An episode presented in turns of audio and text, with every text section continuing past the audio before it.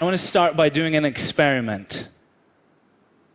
I'm going to play three videos of a rainy day, but I've replaced the audio of one of the videos, and instead of the sound of rain, I've added the sound of bacon frying.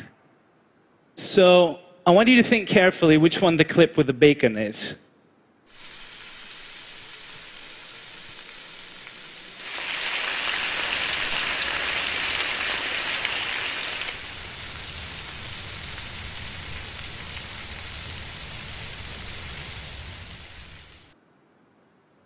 All right. So actually, I lied. They're all bacon.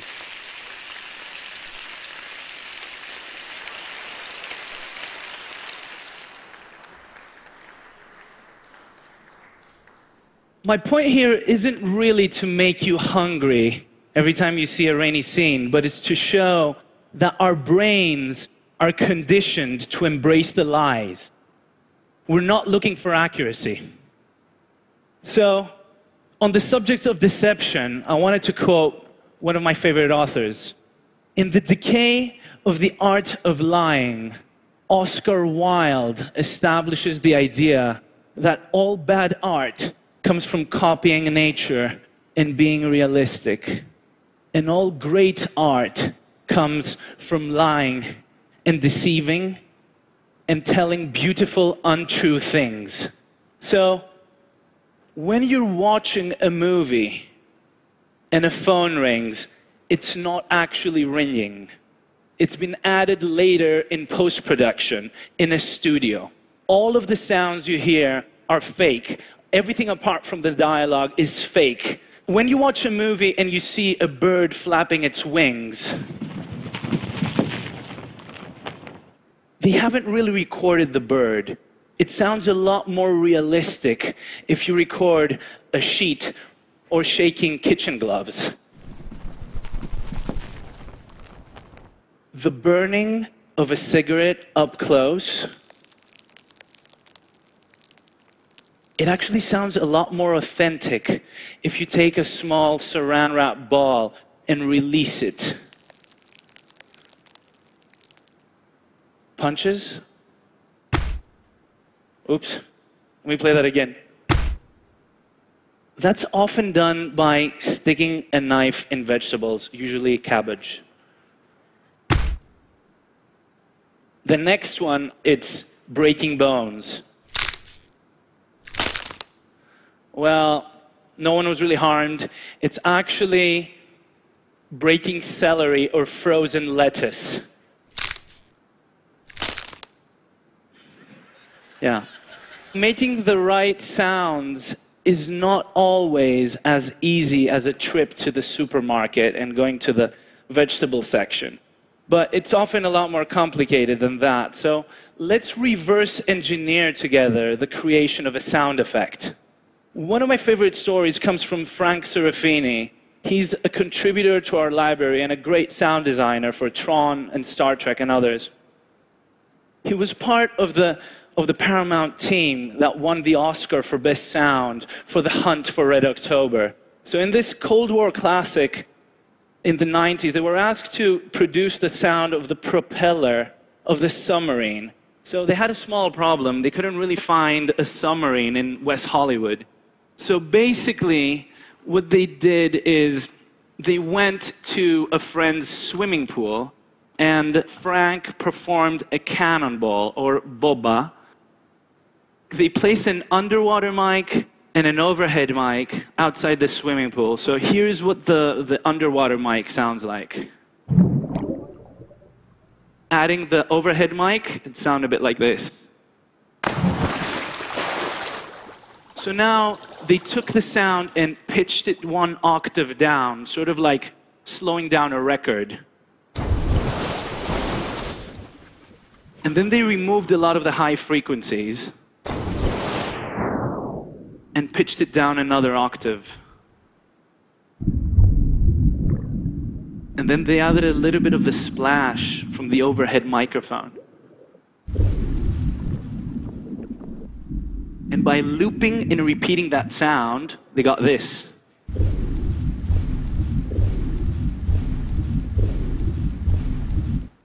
So, you know, creativity and technology put together in order to create the illusion that we're inside the submarine.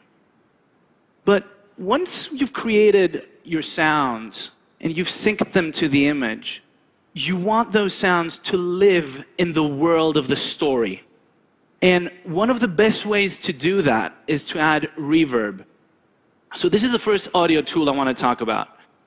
Reverberation or reverb is the persistence of the sound after the original sound has ended. So, it's sort of like the, all the reflections from the materials, the objects, and the walls around the sounds.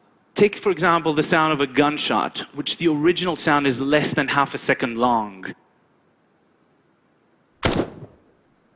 by adding reverb, we can make it sound like it was recorded inside a bathroom, or like it was recorded inside a chapel or a church, or in a canyon. So, reverb gives us a lot of information about the space between the listener and the original sound source. If the sound is the taste, then reverb is sort of like the smell of the sound. Uh, but reverb can do a lot more. Listening to a sound with a lot less reverberation than the on screen action is going to immediately signify to us that we're listening to a commentator, to an objective narrator that's not participating in the on screen action. Also, emotionally intimate moments in cinema are often heard with zero reverb because that's how it would sound if someone was speaking inside our ear. On the completely other side, adding a lot of reverb to a voice is going to make us think that we're listening to a flashback, or perhaps that we're inside the head of a character, or that we're listening to the voice of God, or even more powerful in film, Morgan Freeman. You know, so but what are some other tools or hacks that sound designers use? Well, here's a really big one.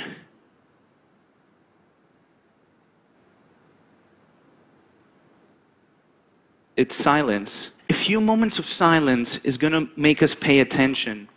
And in the Western world, we're not really used to verbal silences. They're considered awkward or rude. So silence preceding verbal communication is, can create a lot of tension. But imagine a really big sort of Hollywood movie where it's full of explosions and, and automatic, automatic guns. Loud stops being loud anymore after a while. So, in a yin yang way, silence needs loudness, and loudness needs silence for either of them to have any effect. But what does silence mean? Well, it depends how it's used in each film. Silence can place us inside the head of a character or provoke thought. We often relate silences with contemplation, meditation, being deep in thought. But apart from having one meaning, silence becomes a blank canvas upon which the viewer is invited to paint their own thoughts. But I wanted to make it clear there is no such thing as silence. And I know this sounds like the most pretentious TED Talk statement ever. But even if you were to enter a room with zero reverberation and zero external sounds, you would still be able to hear the pumping of your own blood. And in cinema, traditionally, there was never a silent moment because of the sound of the projector. And even in today's Dolby world, there's not really any moment of silence if you listen around you. There's always some sort of noise. Now, since there's no such thing as silence, what do filmmakers and sound designers use? Well, as a synonym, they often use ambiances. Ambiances are the unique background sounds that are specific to each location. Each location has a unique sound, and each room has a unique sound, which is called room tone. So here's a recording of a market in Morocco.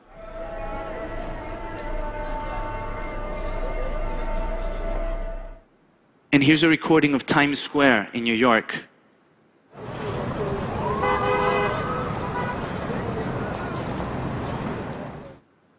Room tone is the addition of all the noises inside the room the ventilation, the heating, the fridge. So here's a recording of my apartment in Brooklyn.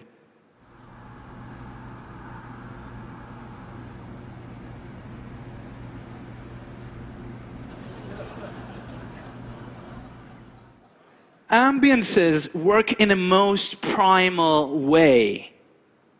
They can speak directly to our brain subconsciously. So, birds chirping outside your window may indicate normality.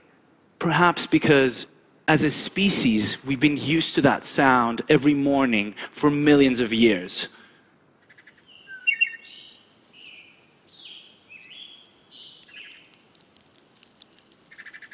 On the other hand, industrial sounds have been introduced to us a little more recently. Even though I really like them personally, they have been used by one of my heroes, David Lynch, and his sound designer, Alan Splet. Industrial sounds often carry negative connotations.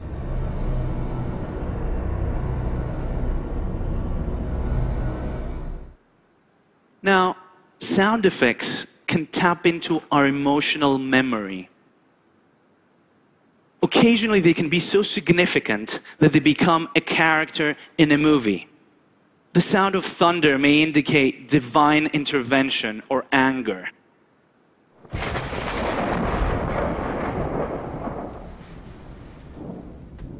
Church bells can remind us of the passing of time or perhaps our own mortality.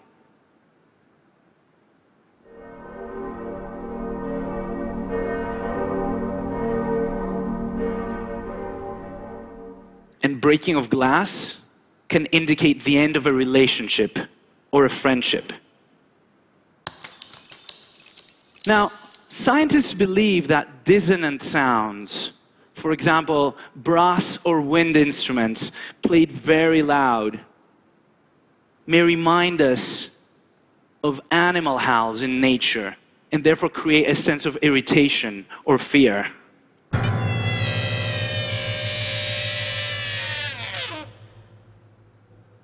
So now, we've spoken about on screen sounds, but occasionally the source of a sound cannot be seen. That's what we call off screen sounds or acousmatic. Acousmatic sounds, well, the term acousmatic comes from Pythagoras in ancient Greece, who used to teach behind a veil or curtain for years, not revealing himself to his disciples. I think the mathematician and philosopher thought that in that way, his students might focus more on the voice and his words and its meaning rather than of the visual of him speaking.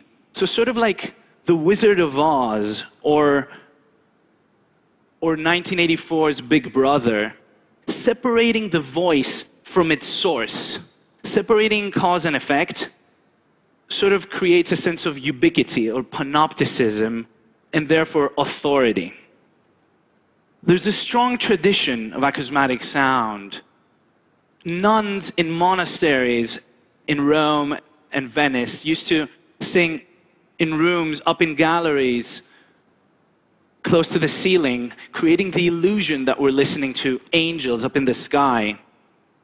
Richard Wagner famously created the hidden orchestra that was placed in a pit between the stage and the audience. And one of my heroes, Aphex Twin, famously hid in dark corners of clubs. I think what all these masters knew is that by hiding the source, you create a sense of mystery. This has been seen in cinema over and over with Hitchcock and Ridley Scott and Alien. Hearing a sound without knowing its source is going to create some sort of tension. Also, it can minimize certain visual restrictions that directors have and can show something that wasn't there during filming. And if all this sounds a little theoretical, I wanted to play a little video.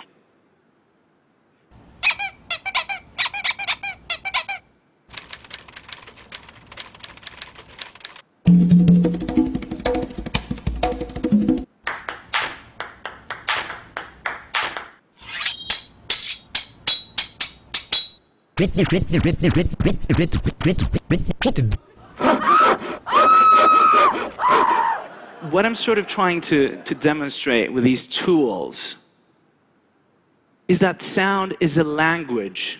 It can trick us by transporting us geographically. It can change the mood. It can set the pace. It can make us laugh or it can make us scared. And on a personal level, I, I fell in love with that language a few years ago and somehow managed to make it into some sort of profession. And I think with our work through the sound library, we're trying to kind of expand the vocabulary of that language. And in that way, we want to offer the right tools to sound designers, filmmakers, video game and app designers to keep telling even better stories and creating even more beautiful lies. So thanks for listening.